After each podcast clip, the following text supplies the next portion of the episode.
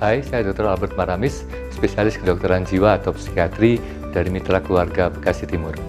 Kali ini kita akan membahas segala hal yang berhubungan dengan apa yang terjadi pada tubuh kita saat mengalami stres, misalnya saat kita bekerja berlebihan.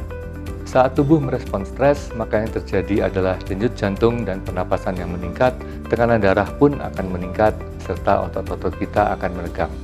Stres yang berkepanjangan akan berdampak pada kesehatan kita secara keseluruhan, Misalnya, gula darah akan meningkat, kekebalan tubuh akan menurun, risiko untuk terkena penyakit jantung dan pembuluh darah akan meningkat, serta terganggunya sistem reproduksi kita.